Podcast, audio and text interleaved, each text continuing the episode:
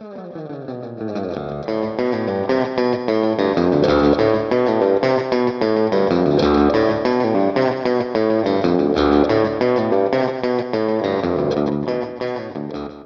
and welcome to Where You Lead, a podcast where we, a real life mother and daughter duo, rewatch Gilmore Girls and discuss the misadventures of fictional mother and daughter duo Lorelai and Rory Gilmore.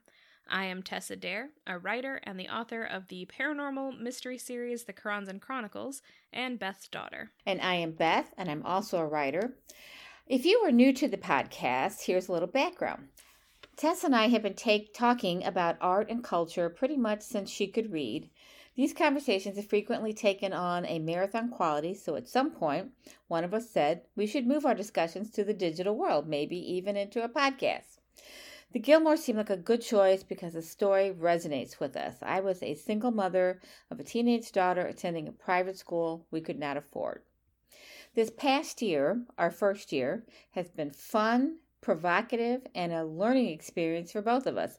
I had to learn how to slow down and speak clearly, and Tess had to master the engineering of sound editing. We got our feet wet and found our groove with the Gilmore Girls, where the plot, plot lines often touched on topics we love to discuss, such as images of women and popular culture, and structural elements of storytelling, such as character development and theme, because we're both writers. And today we have an announcement. This episode marks the end of our journey here with the Gilmore Girls. We've enjoyed our run, but Mom and I have decided it's time to move on to new things. To that end, we will be relaunching the podcast with a new name and a new format. But don't worry, it will be located on the same feed. So if you're already subscribed, you'll stay subscribed. And if you're not, then subscribe. Please join us one month from now when we relaunch as Woman Inherits the Earth, our new discussion podcast focused on the representation of women in film and in other media. We're going to start off by discussing the Oscar nominated movies of 2022, beginning with The Woman King.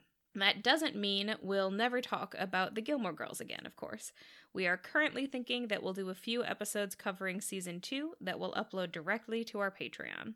So if you'd like to hear those episodes, you'll need to head on over to patreon.com slash where you lead and sign up. We are ready and excited to broaden our outlook as we move and grow and hope you will stay with us into the future. A final note I am recording in St. Louis. Tess is in Seattle, and I have had one cup of coffee today, which is unusual for me. I usually have two or three. Yeah.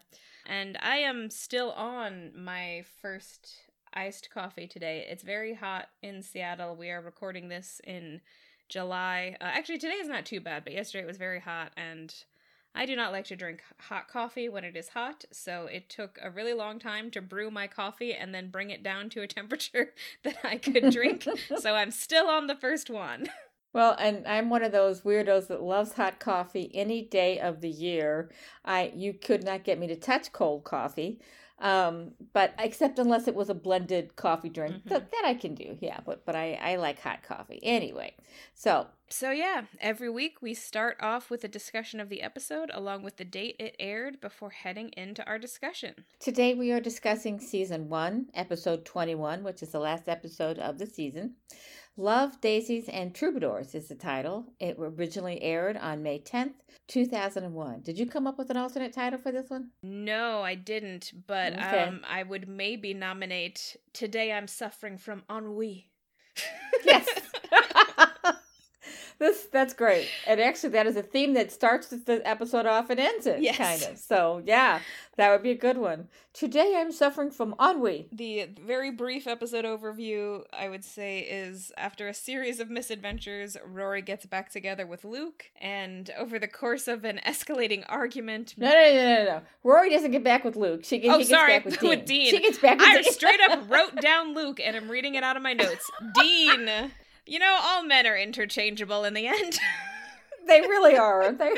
no, you're right. Um, Roy gets back together with Dean, uh, and in the course of an escalating argument, Max proposes to Lorelai.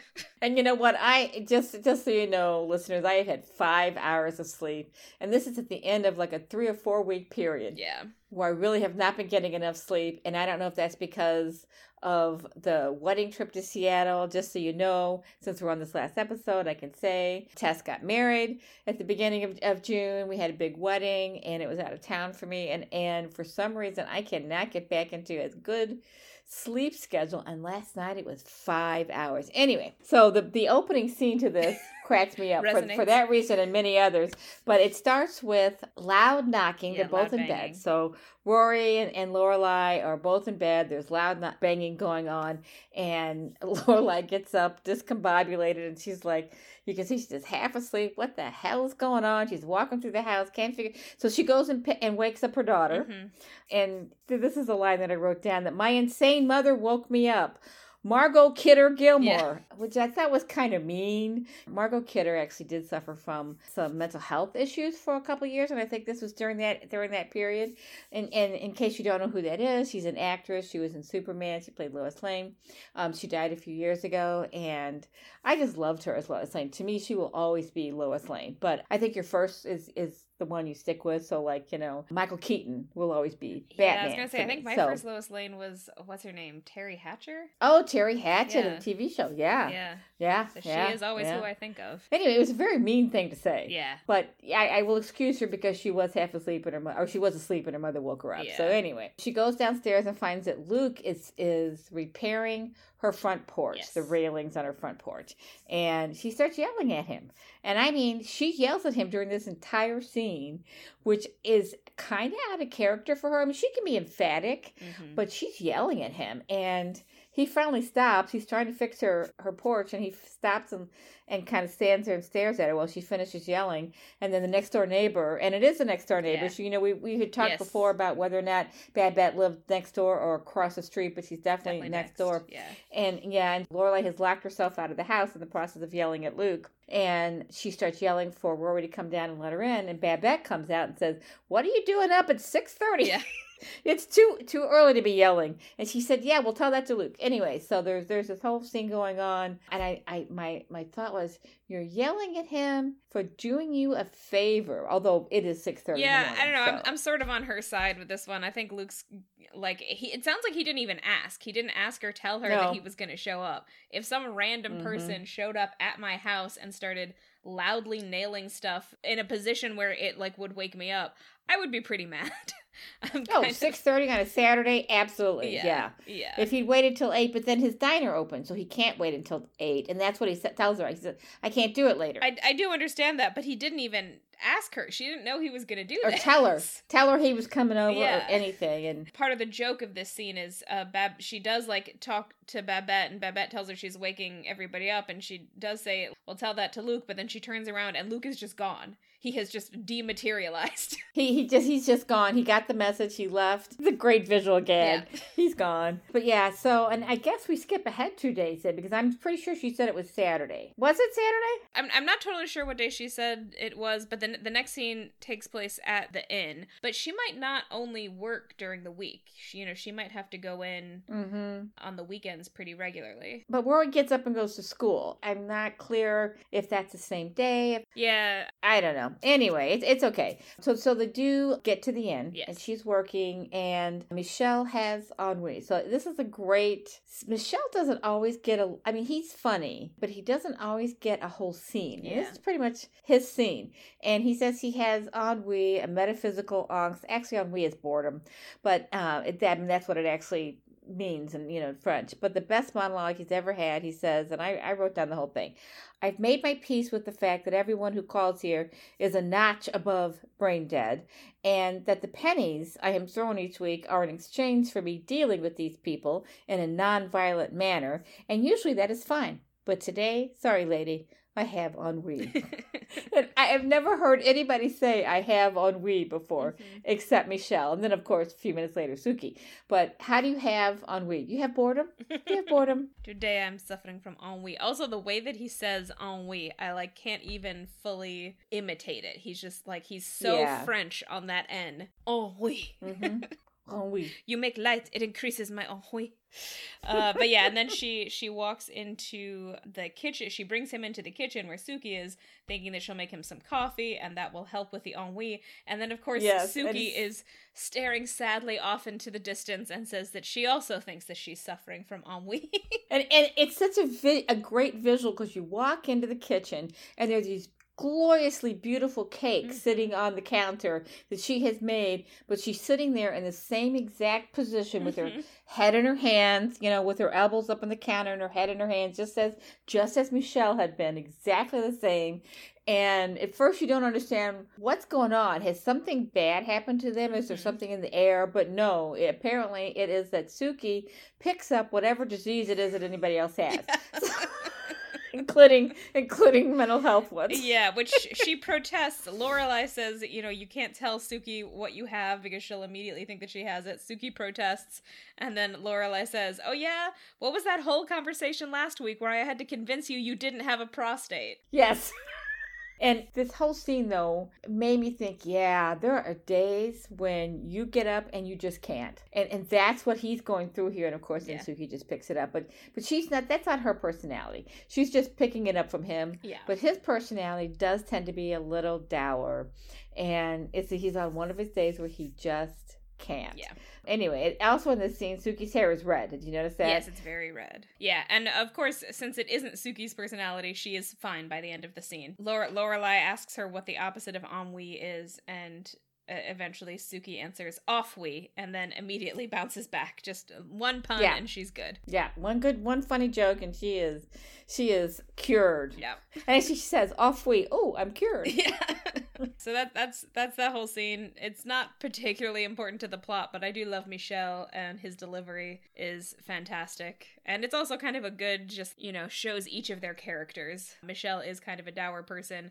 Lorelai on the other hand is near manic all the time. Yeah, And Suki and a is fixer. She's a yeah. fixer. Yeah. So she's trying to fix these two people. Yeah, yeah. And Suki is normally near manic but apparently very impressionable. very impressionable. But she jumps right back. Well, and, and this is a it's a delightful scene. The whole episode is kind of whimsical and delightful, and and I, I you know overall, and this is this is definitely one of the more whimsical scenes, even though he is suffering with ennui. Ennui. so then the next scene we go back to the house, I believe, and Lorelai and Rory discuss their dreams. I didn't make a ton of notes about this scene, except I did note that when Lorelai, so at this point, Luke is working on the roof. Luke has come back over and he's working on the roof of the porch. And there's a part where Lorelai comes out to talk to him because she's trying to remember the guy who used to run the auto shop. And the main thing that I kept thinking in this scene is he is just dangling that hammer over the roof and it is like right over her head several times. I'm just like, you are gonna drop that hammer on Lorelai's head.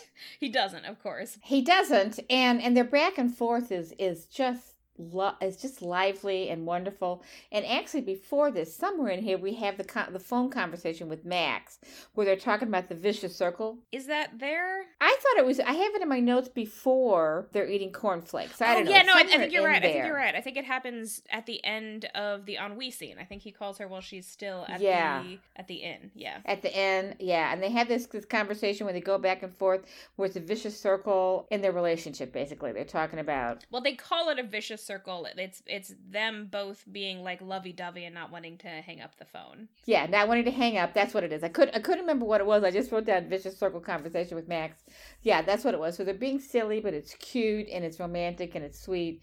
And I only bring it up because I'm going to bring it up again later. I think there's a lot. There's a lot of stuff going on in this episode that works really well and we'll talk about it again later but that worked really well the conversation with with luke with him on the roof goes off without a without a hitch and he doesn't drop the hammer on her head so yeah And then while they are talking, Rory is walking through the house and she ends up opening the closet where Lorelai had put her box with all of the Dean's stuff. So she finds Mhm. the box and she picks it up and Lorelai comes back in and immediately starts apologizing slash explaining herself. But Rory is not mad. She has healed enough that she sees kind of without even having to say Mhm. anything that her mom was right and she just says thank you and kisses her on the cheek and then brings her box into her room to look through the stuff, which is where my main note for this scene came up. Rory was going to throw away that whole dress. That whole dress that her mom made was in that box. Had made for her. yes, I noticed that too. I, I get that Rory wanted to like shed her past or whatever, but there is no way I would have thrown away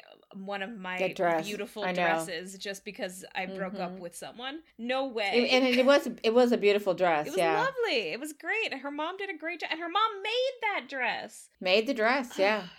And you know, and part of that scene too is they're talking about Lorelai starts. To, they're sitting at the table eating cornflakes out of the box, not even the sugar ones, but the Yeah. but the flat cornflakes. And Lorelai starts telling Rory about this dream she has, and then Rory says, "Oh, that reminds me of the dream that I had." And Lorelai accuses her of switching the conversation to her dream. yes. But what she doesn't hear is it's the same dream. Yeah. They're both they both find themselves in vats of oil. Yeah. which is really weird. But anyway, so that I I couldn't let that go by because eh, as a mother and daughter, I don't think you and I have ever had the same dream on the same night. No, So I don't think you know. so. I don't think you you were never that interested in discussing dreams. I was. I used to like write down my dreams. oh, you did. You would you you would give me you would call me actually and tell me de- very detail. And the thing is, you could rem- you could remember your dreams. You you would you would I don't know if you woke up and wrote them down, but you had Yeah. very clear, detailed memories, and I never could. If I didn't write it down right away, I it was gone. Yeah, I Um, mean, but, I, you did you would remember 'em. yeah, I think I would remember them because I was in the habit when I was like a, in the middle of my teen years of writing them down. I had a little notebook where I would write down my dreams, which I Mhm. think a therapist or someone told me to do to remember them or whatever and and, like now I am at the point where I sort of wish I had never done that because I do still remember a lot of my dreams and I would prefer not Yeah. to some of them are not great Yeah, Like, absolutely. I'm kind of Yeah. I'd kind of like to just forget them at this point but my brain Well, like and- automatically does it now But you know what? They can you you can use them in your novels. I don't know if you have or not, but there are two dreams that I've had that I I don't know if they were repetitive dreams or if they just were so positive and had such a good impact on me or if I wrote them down, Yeah. but I remembered them enough to put them in my novel. One was the one where I see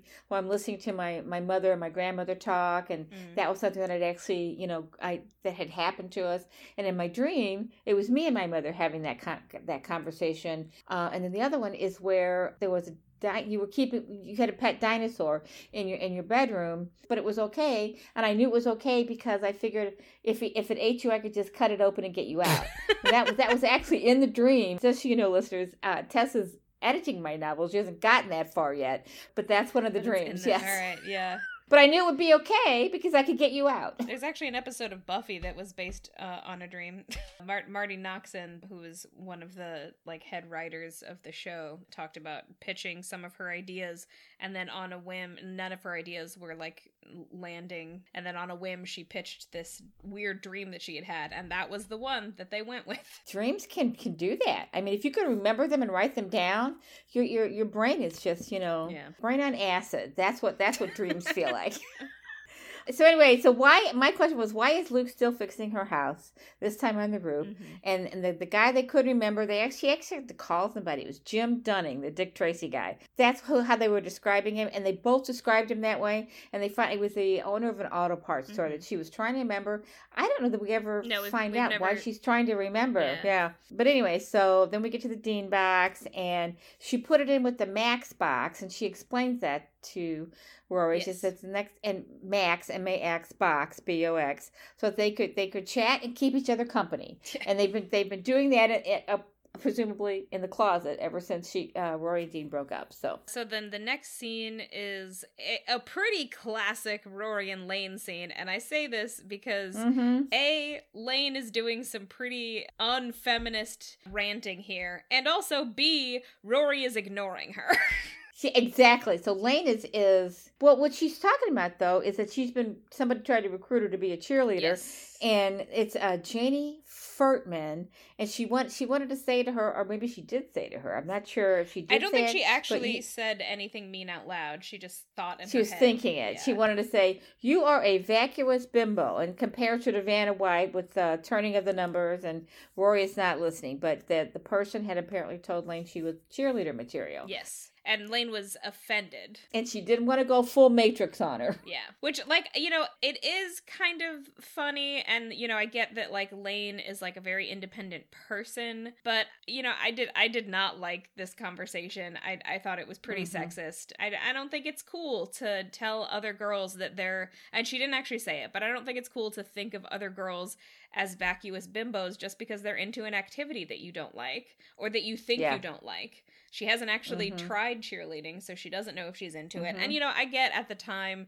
cheerleaders were absolutely the go-to like that's what a vacuous girl does. She does cheerleading. Yeah. Or Vanna White. Yeah, but I also like have known multiple people who have engaged in competitive cheerleading and it's actually a, yep. a pretty difficult sport on a par with gymnastics. It is. They have to be pretty I mean, you know, there is a difference between competitive cheerleading and cheerleading for sports, although they do have some things in common. But you know, it's it's an activity. It doesn't mean anything more about you than that you do this activity. So it it is kind of mm-hmm. frustrating to see Lane being so denigrating of this girl who is not a character. And then that is also followed up by Rory's comment later in the scene where she's talking about this imaginary slutty Thursday afternoon girl, which we can talk about in a second. It's just, it, yeah. it was a scene that was rife with some sexist language. Yeah, I, I think you're right. Competitive cheer is a competitive sport. And actually, I think I've even read that the Olympics is considering adding it as a sport because it's, it's, uh, and it's not just female, it's not just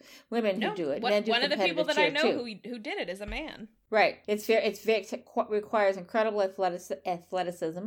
So yeah, it's it's but now the kind of cheerleader she's talking about is the kind that's rah rah for the for the football team. Yeah. So, but here's my question, and I put this down as they were talking, and because it finally occurred to me, and of course it's the last episode, so of the of the first season. How is Lane L A N E a Korean name? I don't I don't know enough about Korean names to know, but it could be that her parents weren't trying to give her a Korean name. I mean, mm. I've, I've hmm. known a I've known a high number of girls named Joyce who were from mm. different countries in Asia because uh, sometimes when people emigrate to America, particularly from Asian countries, they will choose a new first name that they think sounds, you know, more American. American. And they don't yeah. necessarily have information on what is like current uh, so like Joyce was a big choice.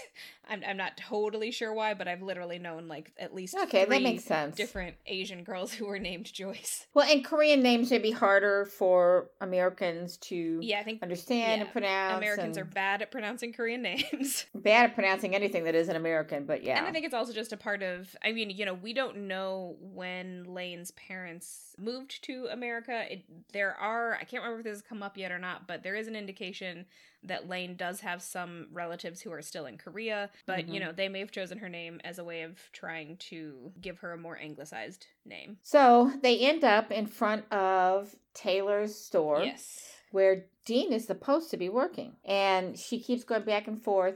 And here's another instance of this going back and forth. And the dialogue is, you know, they don't miss a beat. And she finally says, I'm going in. Lane says to her, I miss the old Rory. You've been mopey dopey and about 12 other melancholy drawers. yeah. so she she decides she's, uh, and that she's staging a comeback, more special than Peter Frampton's. So she's Lane is on on all of her references are in here. The Matrix, the dwarves, Peter Frampton. Yeah. anyway, so she goes into Taylor's shop looking for Dean, and she's acting kind of funny, and Taylor notices it, but she doesn't want to say that she's looking for Dean.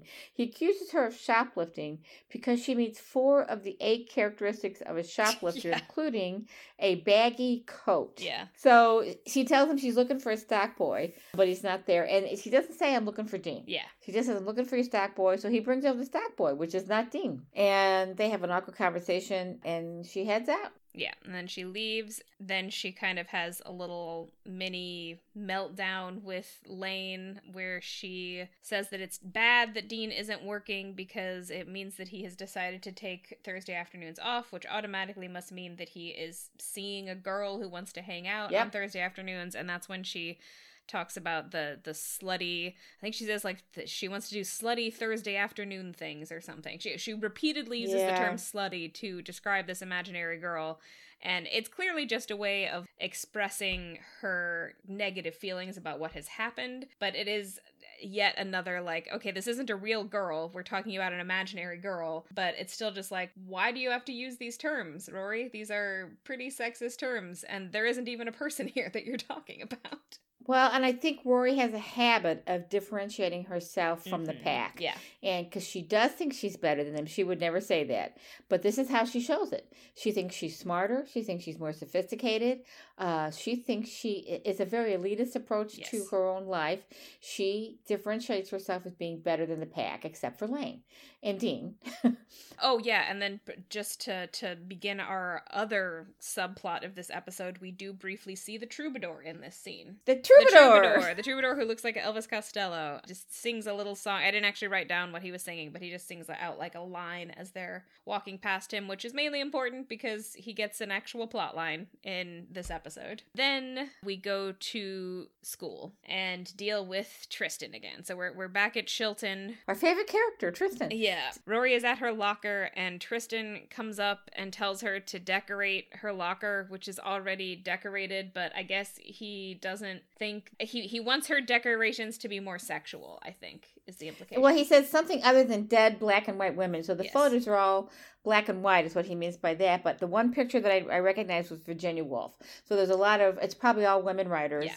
And because she wants to be a writer, and they're and they're all dead, and that's what he says. You- Something other than dead black and white women. I think the implication is that he thinks she should decorate more like he has, which she references the way he is decorated. It sounds like it's just like women in bikinis. Yeah, that's what she should do. Yeah. a 16 year old girl should have pictures of of women in bikinis in her locker. I mean, maybe he thinks she should have shirtless men in her locker. I'm honestly I- not sure. It, it I was just know. an ob- obnoxious, uh, like it's sort of an early sign to show that he still doesn't get her, uh, which I think Mhm. maybe sets up undercutting his next thing which is he asks her to go Mhm. with him to a PJ Harvey concert which that in and of itself you would think oh he does get her because he gets that she would like PJ Harvey but it's coming on the heels of what he has just said so he he gets her on a superficial level do you know who PJ Harvey is? Because I didn't. I do I don't know if I can come up with anything that she's done off the top Well, of my I've got her- head. Yeah, I, I Um, looked her up. Apparently, she was kind of a punker, punk rock person. But I'm Yeah. listening to, or I was listening to one of her videos, and it just sounds like rock to me. I, I don't think it sounds particularly punk rock, but maybe earlier in her career, she it was. Yeah, don't I, mean, it could also be that just like when she was popular, there weren't a lot of. Okay, it says alternative rock. I mean, sometimes alternative rock doesn't necessarily sound like what you would expect punk rock to sound she's like. she's English, so she's Yeah. an English singer songwriter, is what I found. also, so. sometimes if you know a a female singer songwriter has any anger at all, we might overreact Oh, and refer yeah. to that as punk. Yep. Or she any hardness to her singing. yeah. And you know, we can count the number of women who fronted rock bands Yeah. on one hand. So yeah, But so he he asks uh PJ Harvey or sorry, he asks Rory to go see PJ Harvey and she says no. Pretty definitively says no. But then, of course, because we have to have drama, then we see well, first we see Paris and her two people, Madeline and yeah. Louise. And Madeline is like going off about Judy Garland. Judy She's- Garland was the Courtney love of her day. Judy Garland was the Courtney love of her day, which okay. I I'm sorry. First of all, I she clearly means it as a compliment, so okay, I good guess. for her. I I like both of those people. I am actually kind of a fan of Courtney Love. I like her band Hole. I've listened to them. I think they're great. I also like Judy Garland. They're very different people in like Yeah, every very way. different. um, Yeah. their their style of music is different. Their backgrounds are different. I mean, Judy Garland was like a, a child star essentially. She was sort of taken at a very she young was, and the thing is, yeah, Judy Garland had a long, and difficult. Well, not a long life actually. She died in her fifties. yeah. but it was a, a difficult life Yeah. and she's gi- has given a lot of people a lot of joy and pleasure but and watching her she is one of the most talented women I think I've ever watched perform. And every time I see a video of her performing, it, it's astounding to me how much talent she had. But, you know, was such a sad figure and died very young and frail, always uh, frail. After about the nineteen mid nineteen fifties, she was very frail. She was you know drank and and not not so much. She wasn't so much of a drinker. She did drink, but she used she got addicted to diet pills in the forties, and because she was had a little tendency to put on weight, like a normal human does, like a normal human being. But who was the guy? MGM guy. I can't think of who it was, but he got her addicted. He he put her on diet pills and of course those are at speed. So it it may it's hard to fall asleep. So then yeah. she had to take sleeping pills. So that that whole vicious cycle talk about a vicious cycle that ruined her health ruined her life. Yeah. she was married several times. And it was just a very tragic story even though her artistry was so just astounding and and, and I mean she she's and it's, it's still available to us to see yeah she left that to us I, like but um, I will um, say I don't I don't see zero connection between Judy Garland and Courtney Love I can sort of see how I think they are I mean they're very they're they did very different things. I mean, Judy Garland is dead, Courtney Love is still alive. They are both singers, but very different kinds of music.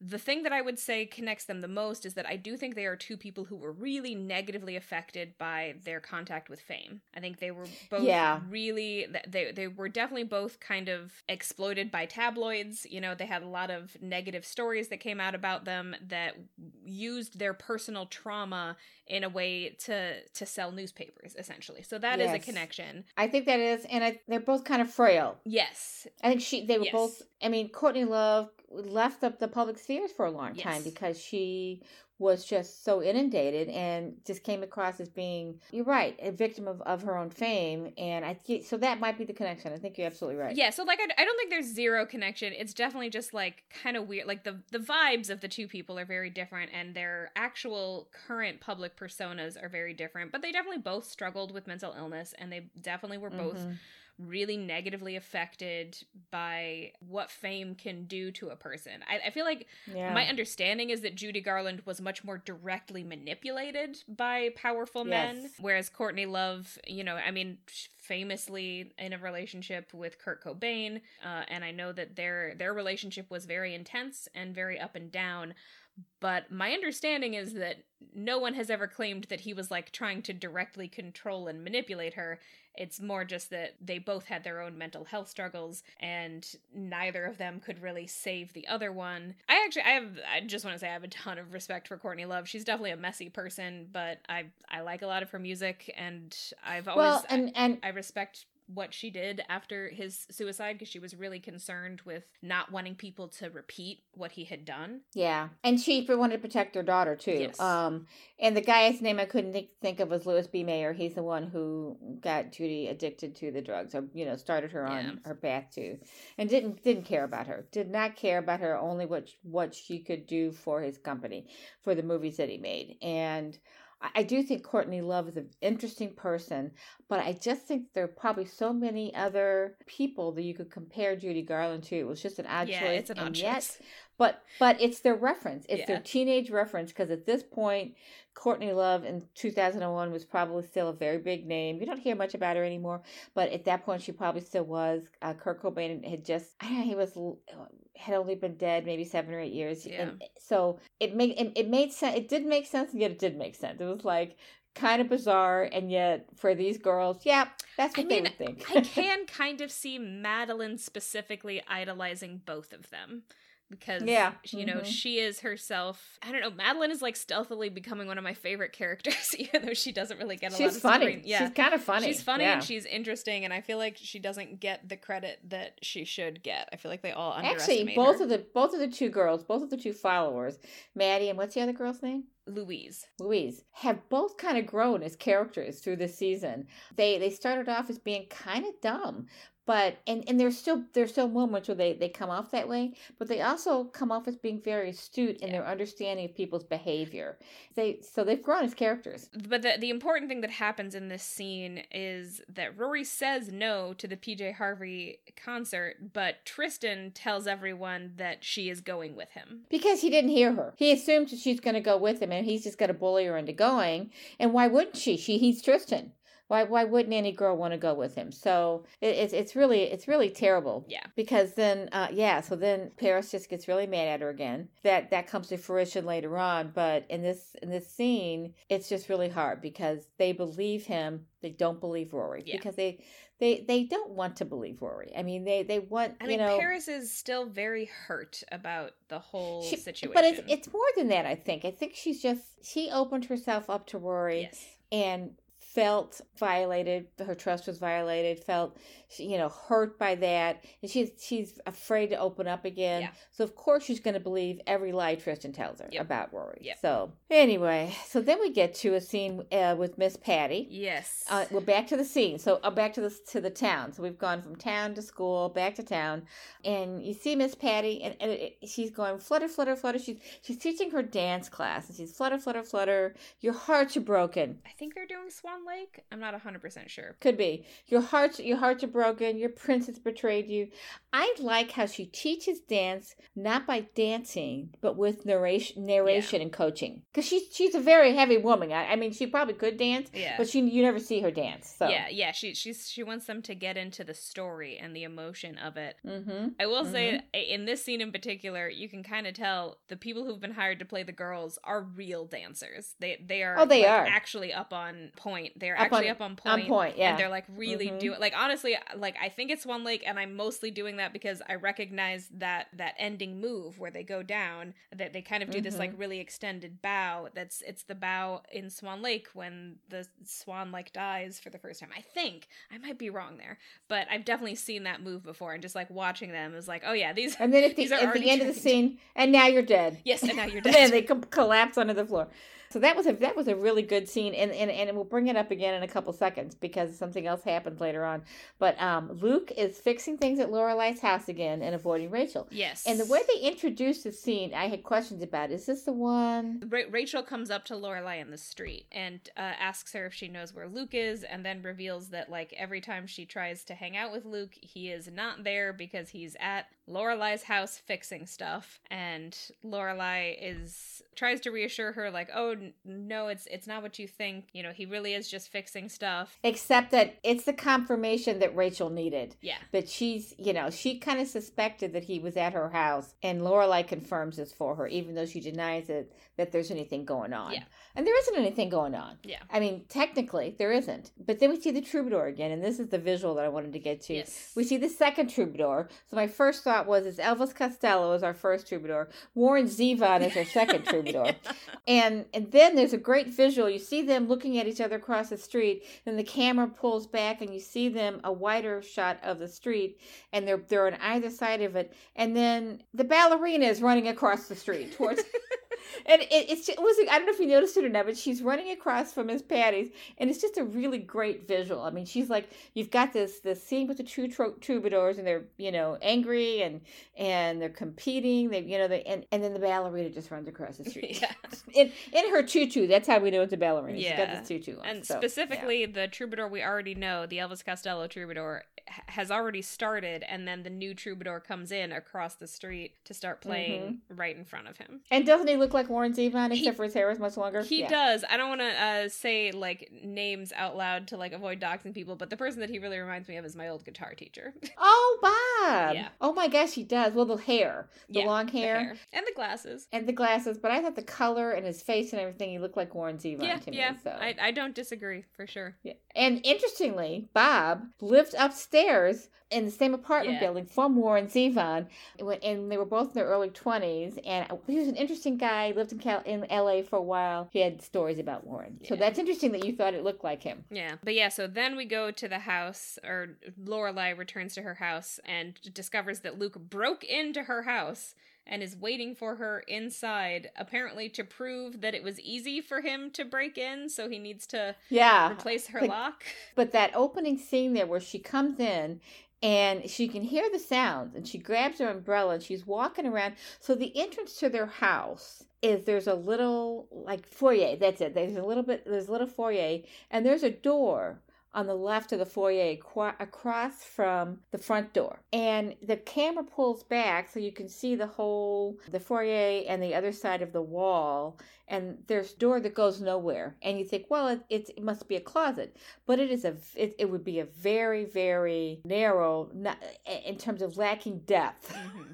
for a closet. Most closets are at least two feet deep. There's not two feet there for it to work with so it's a door that goes nowhere. That was my my first thought. They made a mistake with this set. But anyway so she's walking around the corner and it's shallow. That's what i was looking it was too shallow for a closet. But anyway so she finally finds him and they both kind of they're starting to startle each other as they come around the corner corner because she's about ready to poke him with the umbrella. And uh, and then they start talking about lonely loner guys. Yeah. So yeah, she she tries she starts off a conversation about how he has been avoiding Rachel, and he admits mm-hmm. that being with Rachel is not exactly what he had always imagined in his head. And then he starts saying that maybe he's really just a loner. And Lorelai immediately is like, "Oh my god, do not start with the romance of the loner." And I was like, oh, yes, I'm on Lorelai's side. For once in a Lorelai and Luke conversation, I'm completely on Lorelai's side. Well, she's right. And she and right. she mentions the romance of the loner, Lee Harvey Oswald. And he says John Muir. And she says the Unabomber, who, by the way, just died a few weeks ago. And he says Henry David Thoreau. Yes. So this is a terrible grouping of loners. I yes. also, I I want to make a, a, very specific point about Henry David Thoreau because I had to read Walden in high school. Oh God. And the whole thing with Walt. So Henry David Thoreau is famous for writing Walden, which he spent two years at Walden Pond, which he was actually living on land owned by Ralph Waldo Emerson, his friend and mentor. Mm-hmm. Ralph Waldo Emerson owned a bunch of land out in the forest, and Henry David Thoreau set up a, a little uh, cabin out by Walden Pond and lived out there for two years, and then he wrote Walden based on that experience. This is largely what he's famous for. They were part of, both of them were part of a movement of transcendentalists, which a lot of it I agree with. A, lot of it is just about, you know, kind well, of reconnecting with nature. However, the thing about Walden is that one of the big themes that Henry David Thoreau was really pushing with it was the theme of self reliance he was really into this idea that everyone should be self reliant for like spiritual reasons. And so he often gets held up as this prime example of self reliance because he moved out into the woods and lived by himself for two whole years and kept himself alive. That's all a lie. He did live yeah. there for two years, but his mother brought him food all yeah. the time. That's how he made it work. I knew that. His yeah. Self reliance yeah. was completely dependent on both the land that his friend owned and yeah. his mom bringing him food so he didn't starve to death. So, so he just, was a self-reliant bum, is what he was. He was yes. a self-reliant bum. And like, yeah. I, you know, I don't want this to like totally take away from the experience. If if you're into transcendentalism, so am I. I think I think it's a very cool idea to like kind of disconnect from yourself and reconnect with nature. But, but have the facts. Let's get the facts. But, yeah, but like it, it, he gets held up as this example of a self-reliant man, and people think that he did all of this by himself. He didn't. He had a whole community that supported him doing this. That's yeah. that's how he was and able to do it. I, am not sure most people associate him with self reliance. I think they associate him with isolationism. It's one of the and, first things that comes up on the Wikipedia page for the book. well, sure. That's because most people don't know who Henry David Thoreau is. All they know about him is that he lived alone for two years theoretically. And like you said, I mean, he wasn't he really li- alone. He lived alone yeah. in that he wasn't living in a community. But again, yeah. his mom was bringing him food all the time. I don't think they were yeah. talking during and that he, time. And he was probably seeing Emerson on a regular basis too. In fact, yeah. I think they had conversations, and that made it into another book. So yeah. It, yeah, I know. It yeah, was, he's so just, right. It's not. So he's. But I think it's a great. On, I think it's a great example because Luke is pulling Henry David Thoreau as a supposed positive example of being a loner, and like the real story behind this is he needed a whole community to support him in order for that to be able to happen. So sure, yeah. you can call him a loner if you want, but let's get the facts straight. His lonerism was dependent on a community. And he's not the Unabomber and he was not, yeah. a loner. Yeah. So anyway, it's my point is just that it's a terrible grouping of of loners but i do get her point the thing is it's very complicated what's going on here luke is very attached to her he does have feelings about her that is why he can't really attach to Rachel Yeah. and let her. You know, when he, when he's sitting there talking about how he had, it's hard for him to share his space with her, Mhm. and how you know the milk. He says, you know, I get you get used to putting your milk in the same place, and somebody moves in and they would put it in a different place.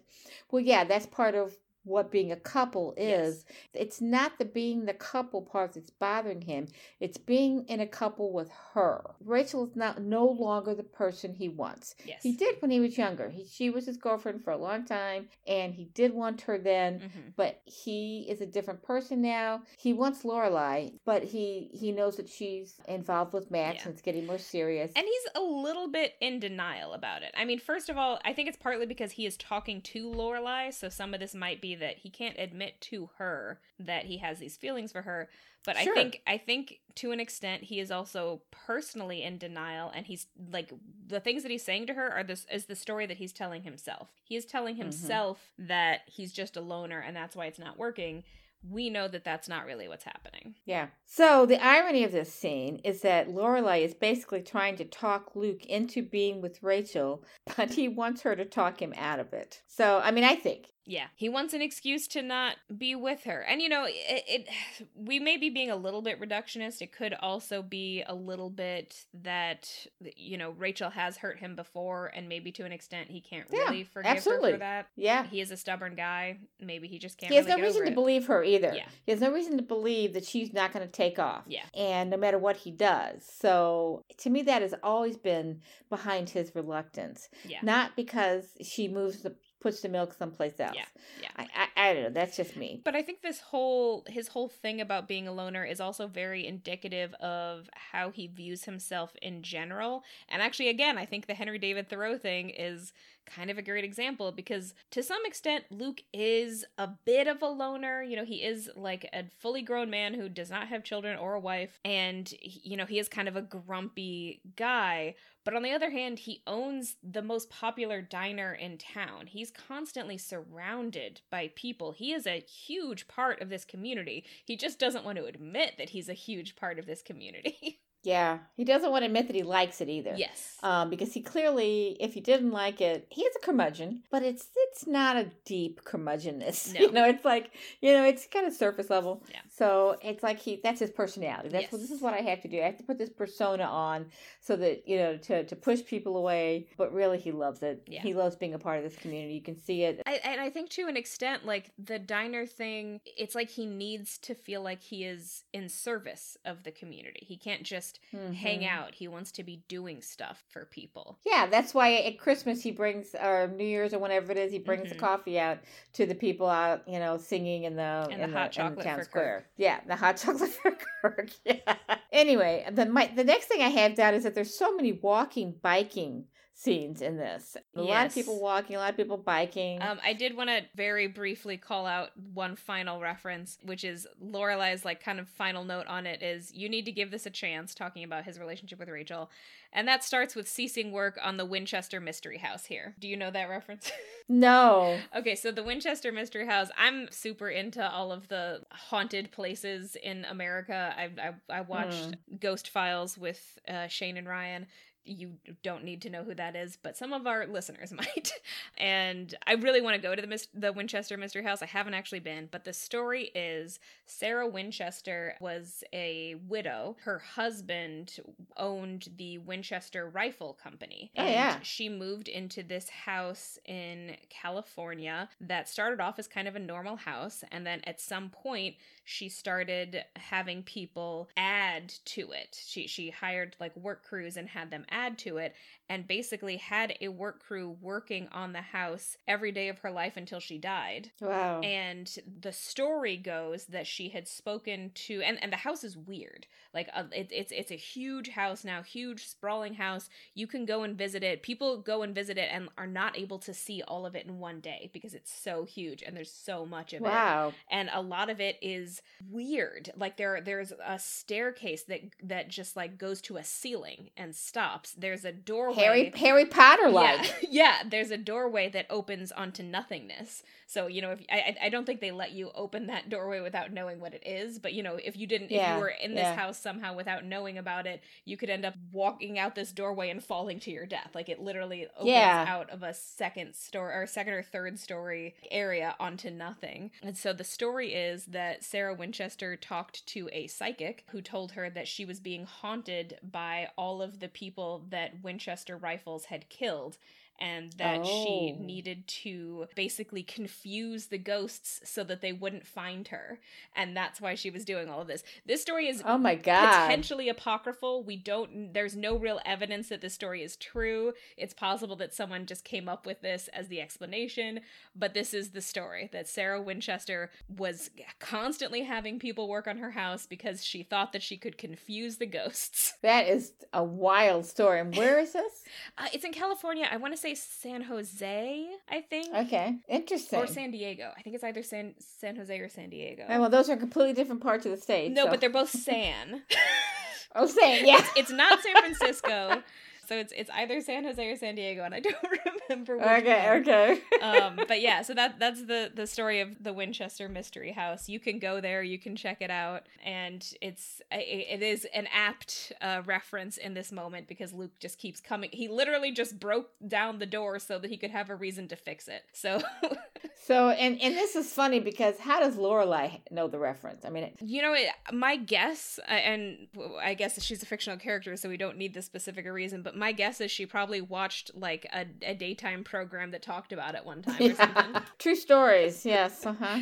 So the so the next scene is uh, Rory goes to see Dean. She's trying to get her nerve up. She's trying to track him down. I mean, she's really giving it an effort. She Yes. goes to, to Taylor's store. He's not there now. She goes to his house, hmm and we get to see Dean's house for the first time. And it's gorgeous. It's It's, a beautiful, big vi- Victorian house. Yeah. Three levels. It's really nice. Um, and his little sister come to the door and they have a conversation and my my thought was that little actress the little sister looks just like the actor who plays dean and i wonder if the actors are related.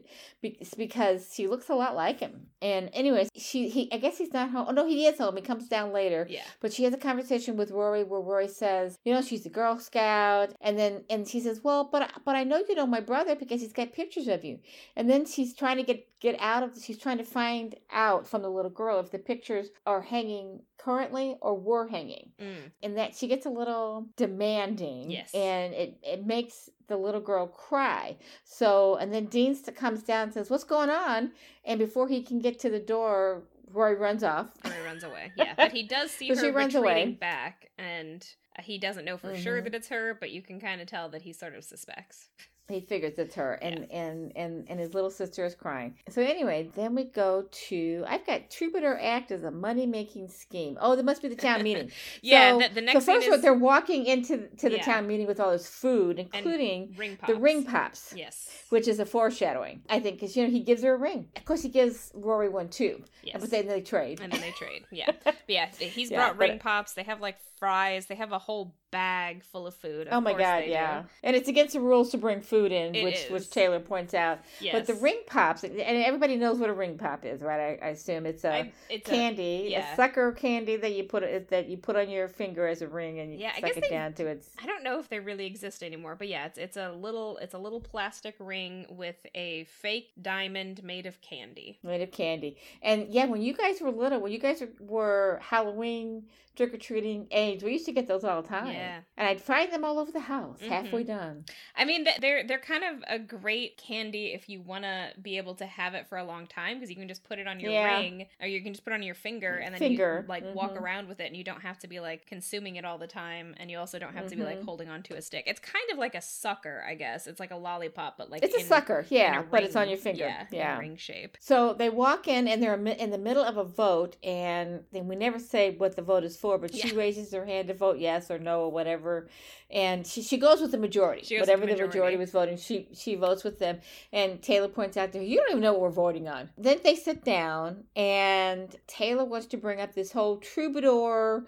Uh, now we have two. We have to get rid of them. It's I think he actually he did not want to bring it up originally. He opens the floor, and the Elvis Costello Oh, yeah, yeah, troubadour you're is the one who brings it up, and he says that he wants to be the only troubadour and that that's the only troubadour. that the other troubadour is breaking the troubadour code but taylor reacts to this by claiming that they're both just fraudsters basically and it's it's a money making scheme at which point miss patty points out no it's not the troubadour refuses money. Apparently, they both do. But then the the Warren Zevon troubadour uh, appa- further breaks troubadour code by saying that he runs a Kinkos in Groton. So the the original troubadour, the Elvis Costello great. troubadour, won't tell anyone what he actually does for a living because it's part of his mystique. It's it's it's like a code or something. Yes, it's part of the his, troubadour his code. troubadour code. They can't take money, and He's they secretive. Yes, and you can't know who they really are. So I guess they're probably both of them are not actually living in Stars Hollow. hmm They're just visiting from townships nearby. And they provide like a musical uh, theme. I mean, like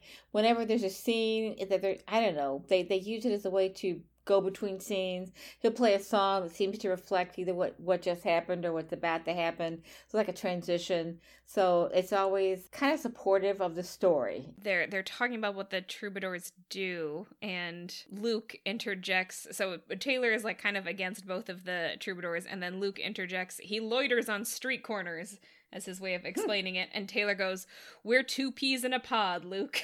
And Luke is immediately offended, but it's kind of true. They're they're both.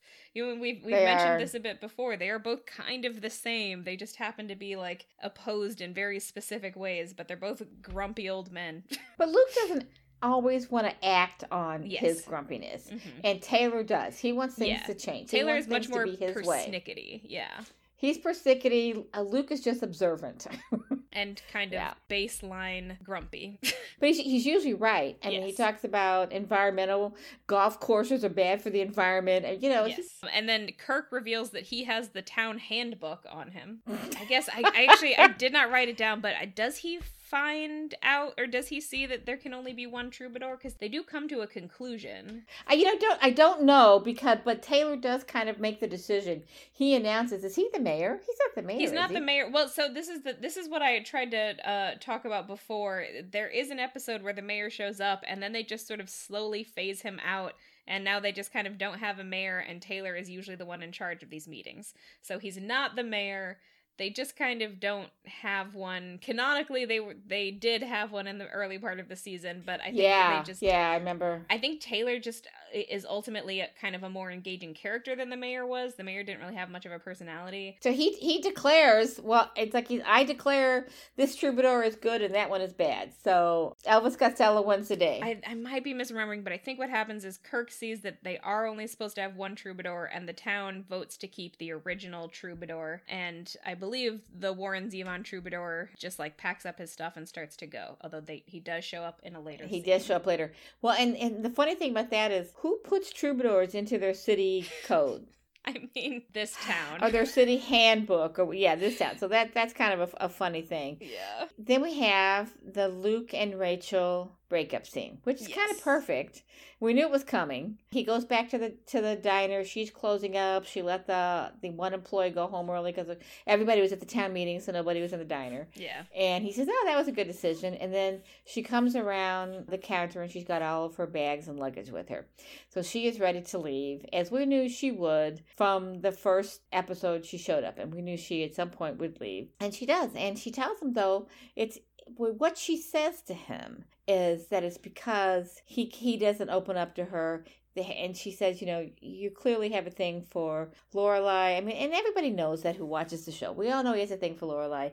They've never admitted it, but Rachel says it out loud. She puts it into words. But a part of me was also thinking, yeah, but this is your excuse to leave because you are a nomad. You loved being here for a while, but this is never going to be your thing. Yeah, I mean, I you know, it, this is one of those things where it's like I don't know if I'm just coming up a, upon the fact that this is a TV show and the TV show wants Luke and Lorelai to eventually get together, but to me it does feel like she's giving up awfully fast. She is. She just asked Lorelai to tell Luke to check in with her, and the next scene with her is her leaving. She's not really giving him a chance to correct this behavior. And and I do think it is a little bit unfair to expect him to immediately trust her when she has left him before. Yeah. Now that being said, you know, if she's not that committed to this relationship, then you know you don't Mhm. have to try that hard. You know, it, like it's it's up to her what she wants to do with her life. And if she's not going to fight for him, then she doesn't deserve him. And if she's not going to fight for him, it's probably because she's also realized that living with somebody means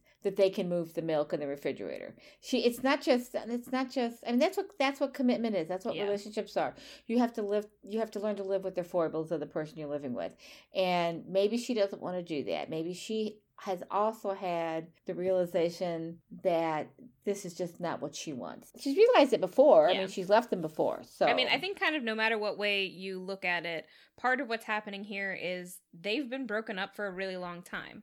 And maybe on some Mhm. level, they both thought that if they got back together, it would be exactly the same as it was before. But there's no way it could ever be that way because time has passed. And one of the things that has changed is Luke has met Lorelai. And, yeah. you know, Rachel wasn't necessarily expecting that to happen. So, you know, maybe to her, she was only really going to be in this if it was going to be easy right off the bat. That's a Yeah. choice that she can make. And, you know, and like to be fair, if I were in her shoes, I'm not really sure what I would do because I do think it is pretty obvious to anyone who is looking that Luke is very into Lorelai. Yeah, and and Rachel is really into her life. I mean, Yeah. she's got she's got a terrific life. I mean, she's got a, a career that people would die for. She goes all over the world and, and takes photographs. So yeah, I think she that would be hard to give up for something that isn't a sure thing, isn't a sure bet. Exactly. You know? Yeah. And and he and he's not. Yeah. She probably figures I'm just going to go back to my life. I you know I, I was enjoying it.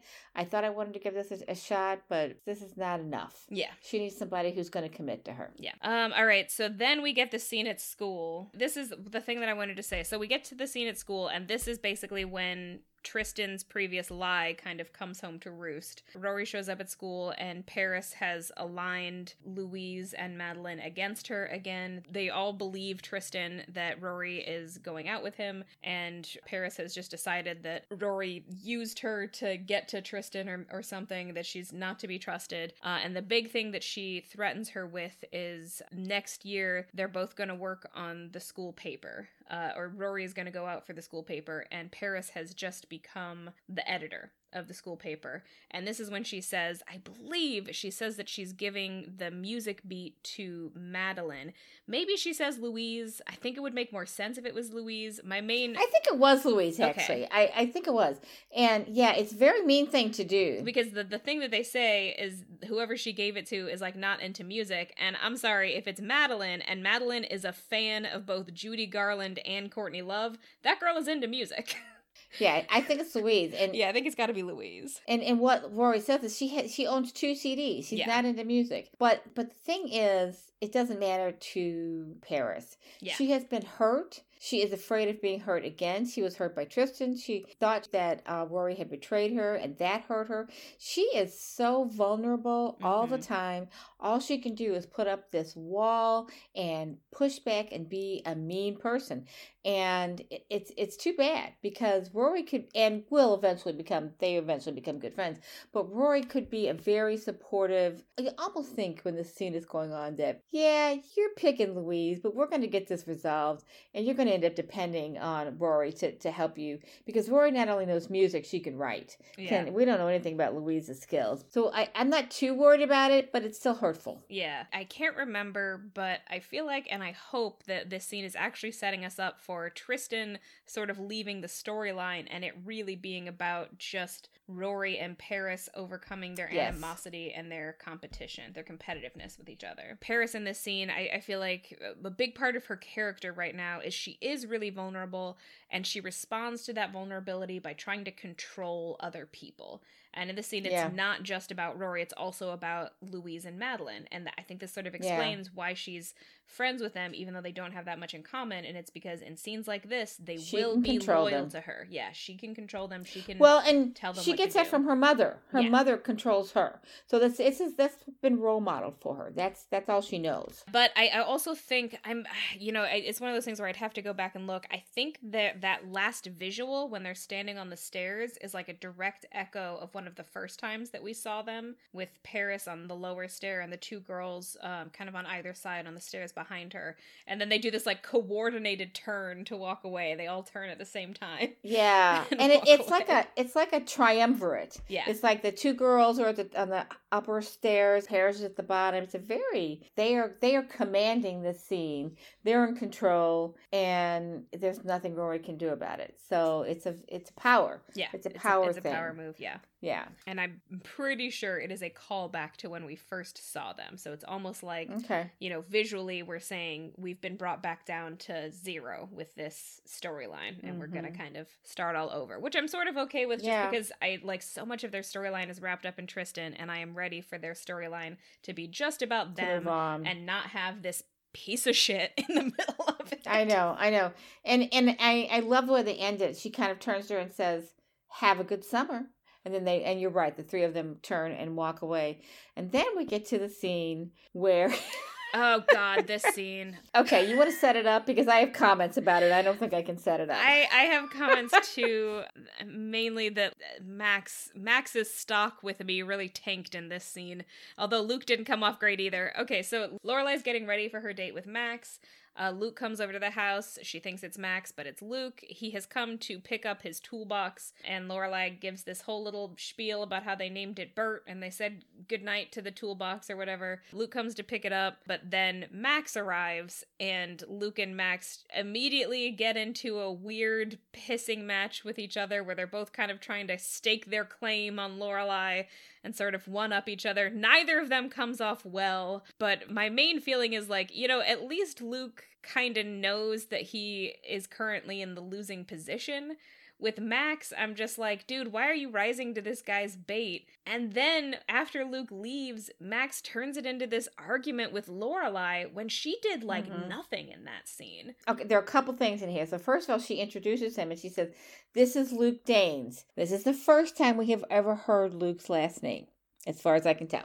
So, and my next comment was, "Oh my God, the testosterone." Yeah. But then the what what Lorelai says to them when they're going back and forth and they're very clearly trying to assert their relationship. Even though Luke's is just a friendship, but but they're definitely trying to assert their relationship with her. And she says, "I just want to make sure you guys are done swinging those things around," and they mm-hmm. don't get it. Actually, she We says get that it. she says that after Luke has left. I thought it, they were they were both still there when she said it because neither one of them understood what she was talking about. Max definitely acted like he did not understand what she was talking about, but I'm pretty sure Luke had already walked Okay. out of the scene and she's saying that Okay, to Max. Which to me was like, Yeah. this is her very clearly saying, I don't understand why you guys felt like you needed to stake a claim on me.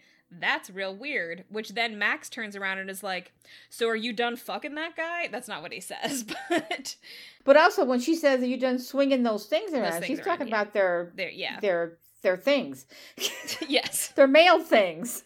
And he admits to dating somebody in this conversation, and they get a, it's a bickering session. It's contentious. like I said, I, I, my Max's stock plummeted in this scene for me. Not Oh, that, I, not yeah. that I've been. It's funny because I keep. I remember when I watched this show as a teenager, I actually liked Max. I, I thought he was a good Hmm. dating partner for Lorelai, and I was like honestly torn with whether or not he or Luke were better. But I remember when I first watched this scene, I thought Max was like a good competitor. Now I'm an adult and I have an adult's view of relationships, and I'm just like, if someone that I had been dating for a month met one of my long term male friends, acted that way in a conversation, and then turned around and accused me of sleeping with that friend.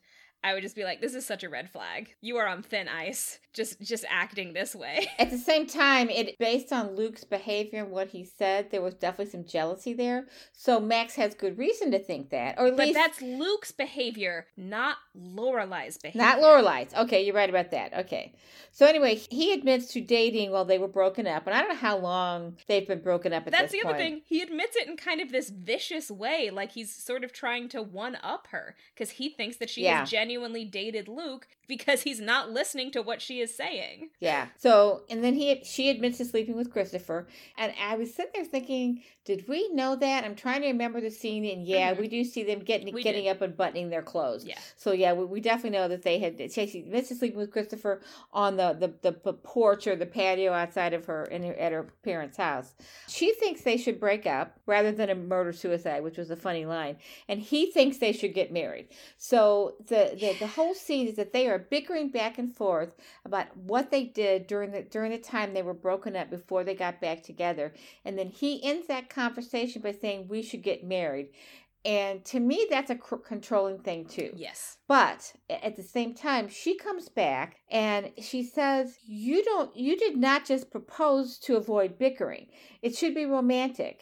Seriously, it, you know, and, and I'm and I'm thinking, first of all, proposals don't have to be overly romantic. Yeah. In, in fact, I hate proposals. I think it should be a joint decision. It should be a conversation, not not uh, an artificial setting Yeah. proposal. So she's being overly romantic here, is what I'm Yes, saying. At yes, the same absolutely. time, I think she's absolutely right Yeah. that he proposed to get over the bickering. I mean, Mhm. it, it- they're both kind of being weird. It's he, just- he proposed kind of as an extension of his staking a claim on her. yes, exactly. Okay, I've got a, a number of points to make, so I'm going to try to be All right. coherent. Go for it. I have known couples who have done proposals, but what they've done is the couple decided beforehand that they wanted to get married, but you know, one of them wanted to have that experience of the proposal. So they decide beforehand that they are both on the same page and they want to get married, and then they get the surprise proposal, but it's not like an emotional, horrifying s- surprise because they're both on the same page. That's the thing is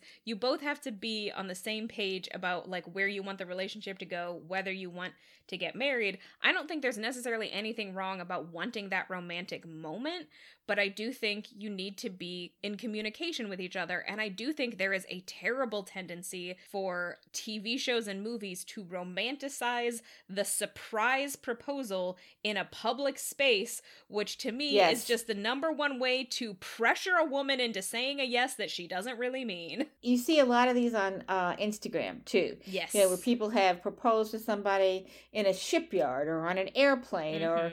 you know, and just in weird places that where they expect everybody around them to stop and watch. Mhm. And so it's a public display, and it's like, who are you trying to impress? Yeah, and also like I mean, I will say personally, I'm like that's what the wedding is for. You know, when you've Yes, gathered everyone who exactly. cares about you. Yes, So, exactly. but but I do want to say like I know I know there are people who are who really want that romantic proposal, and I don't think there's anything inherently wrong with that as long as you and your partner are actually on the same page and are actually communicating. if you've had a conversation about it beforehand, yeah. I, I agree with that, but I think it shouldn't just be one person's decision. It's usually the man Mhm. proposing. I, I don't know. I just, it's always bothered me that it's a surprise proposal. They haven't talked about it. I don't know. I, I It's just always bothered me. And it's, we see it a lot in TV and movies. especially the way that it gets shown on TV and movies where it's a surprise. Half the time it's in a public place. And I'm just like, okay, we present that in films like it's a, universally positive thing. But I can absolutely imagine being in that position and not being ready to get married or, Yeah. you know, knowing in your heart that this is not a relationship that's going to last. And then Yep. suddenly you're in a public place, like in a, at a freaking like baseball game, and everyone And in the are you supposed to stadium is looking at you because Yes. you're on the screen, you have no choice but to say yes. You say no, and that crowd is going to immediately turn on you. An entire 20 stadium of 20,000 people. Yes. 20,000 people are watching you be proposed to. It's it's ridiculous. Yeah. But anyway, but she's right. The getting married isn't the answer to It's, their bickering. it's so not. Also, okay, so his argument is that he thinks they're quote unquote stuck in a vicious loop, like they were saying earlier. Mhm. And I think he is misunderstanding what is happening. They Yeah. are not stuck in a vicious loop.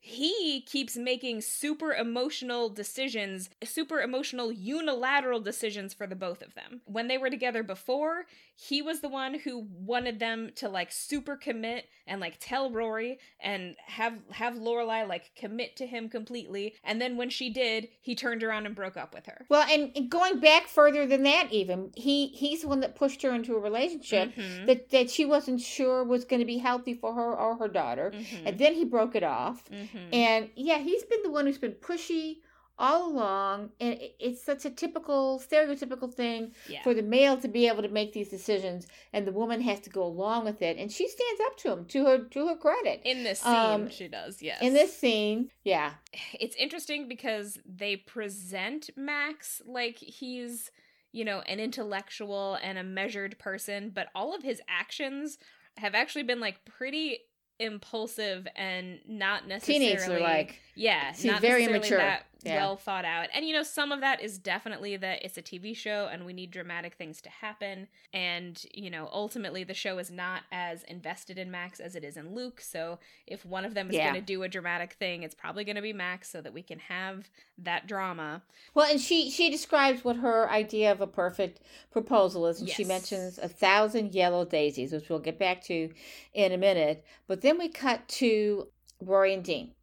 So Rory has been trying to find Dean, and she's leaving school, and Tristan Harasses her. trying to bully her. Yes. He's harassing her, bullying her into going to this concert with him. And she keeps saying, "I never said I was going to go, but but I spent a lot of money on these tickets." No, your father spent a lot of money on Mhm. those tickets.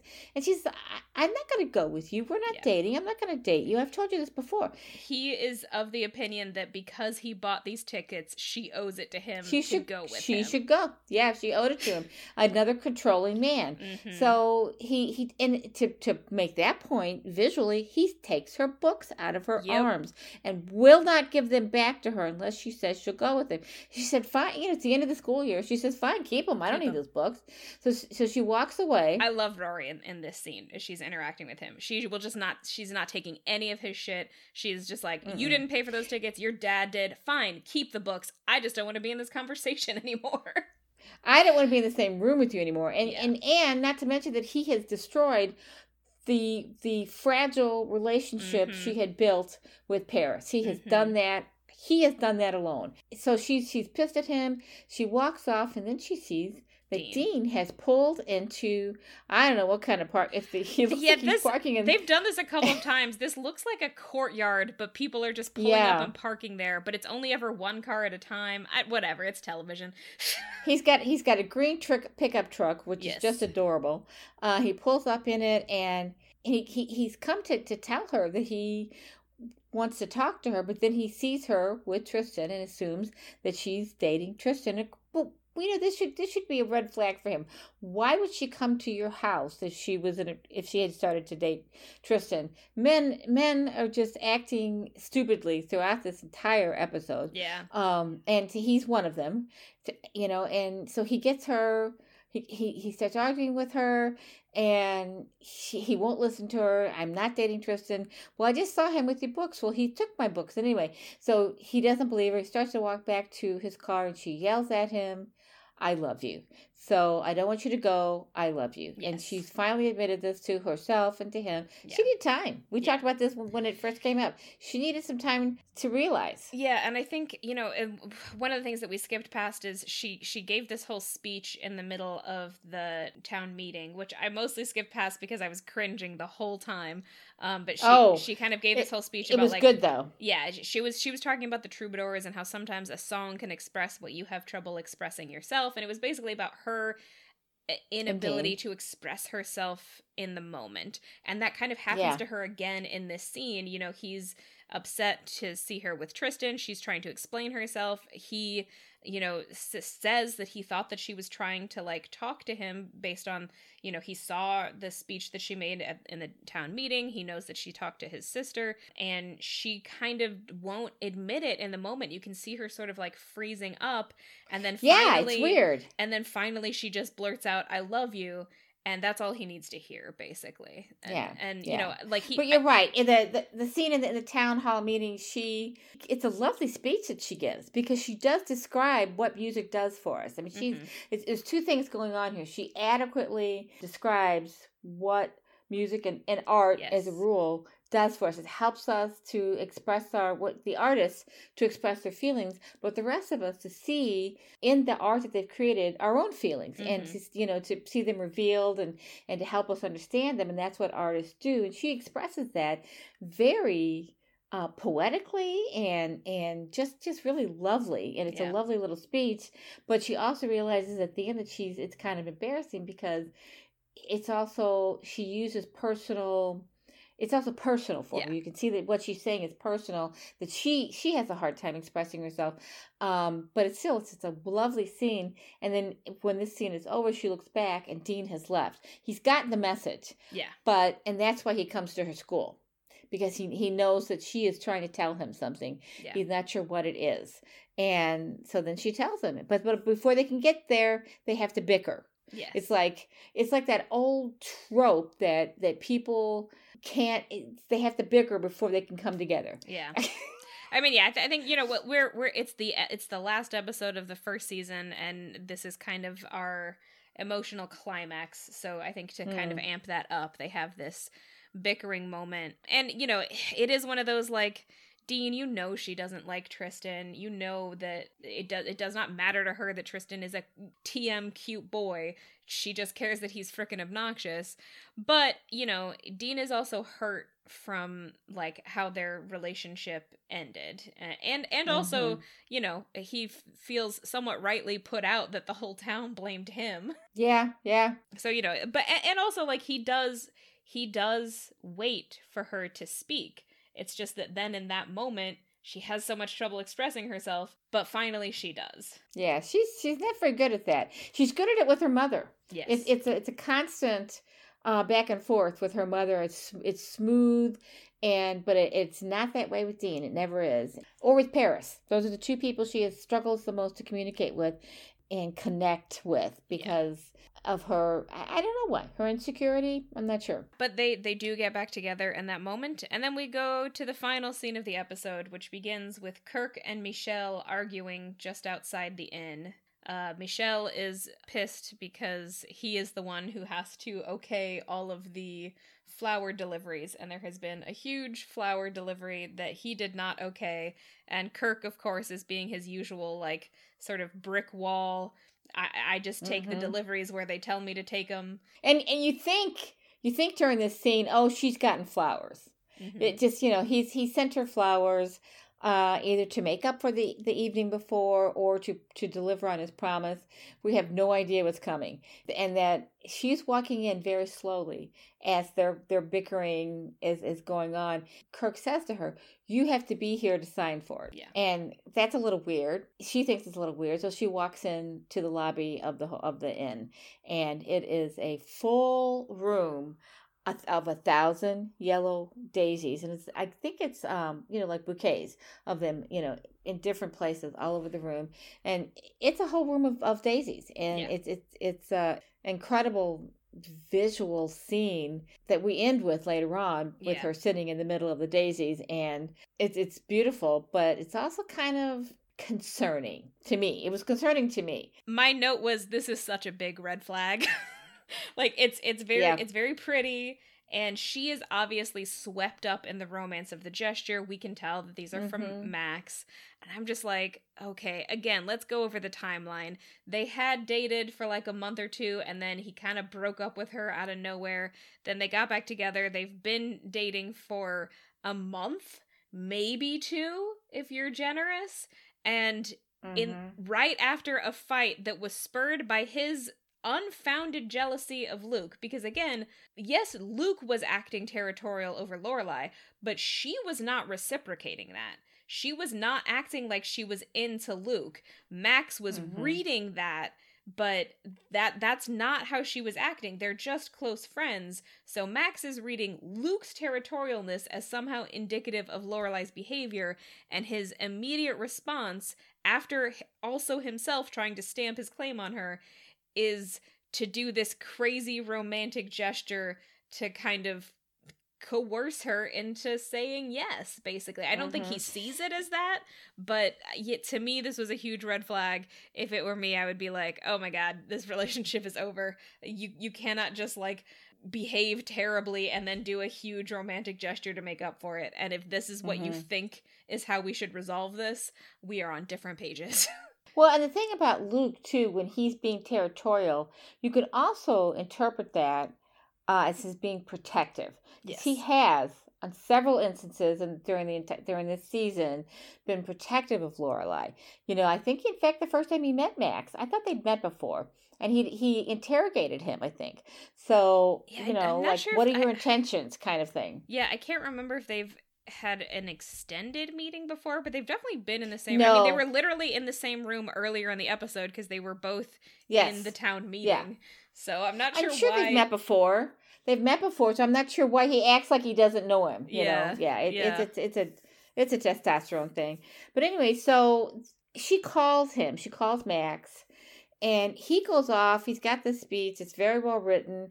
The actor does not deliver it very well but he I, I thought I, I just thought his I don't know, his phrasing was just, you know, where he emphasized words was awkward. I definitely think her acting in this scene super outshone him because you can just tell that she is like truly floored by this. And Lauren Graham is doing a great job.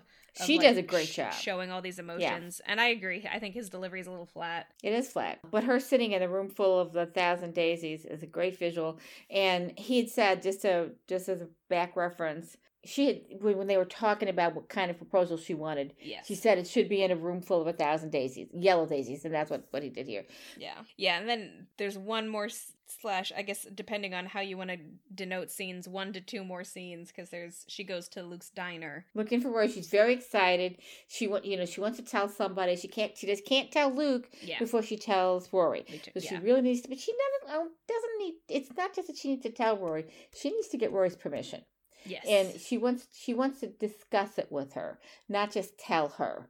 Uh, she'll tell her about the proposal, but she really wants to discuss the whole thing with her. And she does eventually find her, but in the meantime, the troubadours have coupled up. Yes. so they have found, you know, Elvis Costello is. Yeah. Is, is, is singing, and then Warren Zevon walks up looking dejected and downtrodden yeah. and and elvis invites him to join him. So they yeah, they perform together. Yeah. and then you see um the, the the final visual of the season is rory and her mother running towards each other not in slow motion no. but definitely running towards each other across the town square and ending in a hug because they both have something to share with the other one. Yes. They've both had romantic success in their lives and we know that there are problems in both but but it ends on a high note. Yes it does and it ends on kind of the thematically appropriate note because you know whatever you want to say about their boyfriends this show is about lorelai and rory's relationship with each other. I think in the end i think it was a pretty good episode. There's a smoothness to the relationships in this episode that these people are often uh, in sync with each other. So Sookie picking up on Michel's um, ennui, Lorelai and Max on the phone in that early scene, you know, where they're back and forth, and the and it's just it's just a very smooth back and forth. Luke when he's on Lorelai's roof as they describe people until they remember the auto body guy's name. It's like everybody is playing off of each other in a very smooth and connected way the troubadours even at the end get together the the only exception to that i think is the paris thing there's a disconnection there but everywhere else there's a smooth connectedness between the people in the scenes and they, they're playing off of each other and in a way that that lorelai and rory it's usually reserved for them that yeah. kind of connection um, but it, it's happening with all the other people. So in a way, it almost feels like it's a good way that to show that that everybody's evolving. Laura, you know, Rory is going to leave the nest at some point. Lorelai is going to be on her own, and so other pe- people are picking up that baton, kind of. You know, they're making those connections with each other, and and it was kind of really good writing and was fun to watch. Good good way to, to end the end the end the season, I think. Yeah, and it does leave us on the kind of conclusion that is both a bit of a cliffhanger and also emotions feel somewhat resolved. Uh, you know, certainly Mm-hmm. Rory and Dean have had at least a temporary happy ending. You know, to an extent, Luke feels a bit more resolved because at least someone has made him to some extent face his feelings for Lorelai. We don't feel as resolved about Lorelai and Max, but you know, ending on a proposal is kind of a classic happy ending type of mm-hmm. thing, even if, you know, I personally don't think this is the relationship for her. Yeah.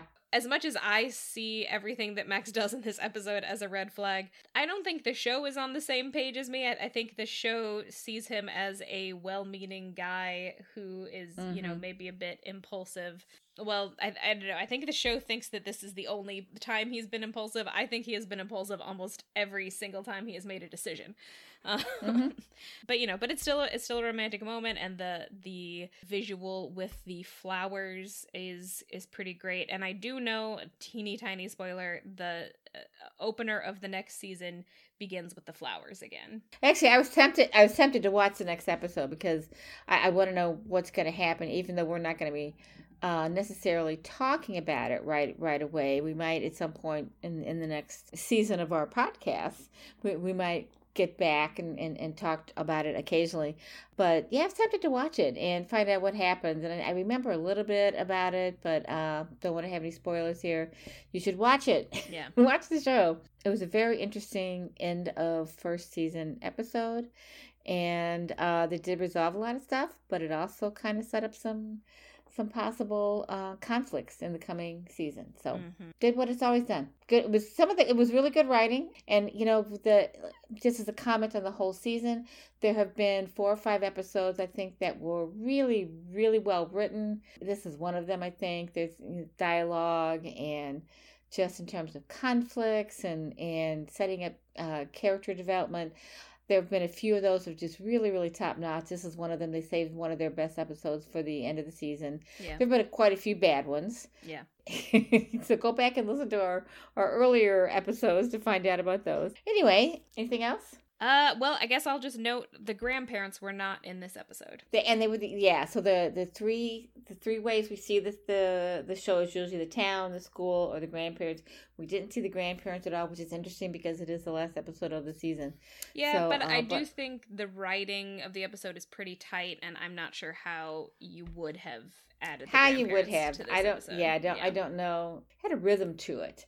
And I think that the troubadours kind of show that, Yeah. showcase that with with the music. It's a real rhythmic episode, and the way the way they went back and forth. And this is something that that this show does a lot is they cut back and forth between storylines and and where the scenes are happening. They you know the sets cut back and forth, and they did that this time really well. I mean, it, it it's that's hard to do to go cut back and forth like that, and basically be in the same scene. So like you know the school, the three three times we're at the school, that's a continuation back to back of the same scene, but it's cut, it's interspersed with these other storylines that are happening. That's really kind of tricky to do, so the writers pulled it off. So I think that's all for today, dear listeners. We are ending this episode and this season, and we thank you for listening to us. Yeah, and you know, if you do want to hear our thoughts on season two, those will likely be on our Patreon. Uh, Yep. So, I'm Tessa Dare.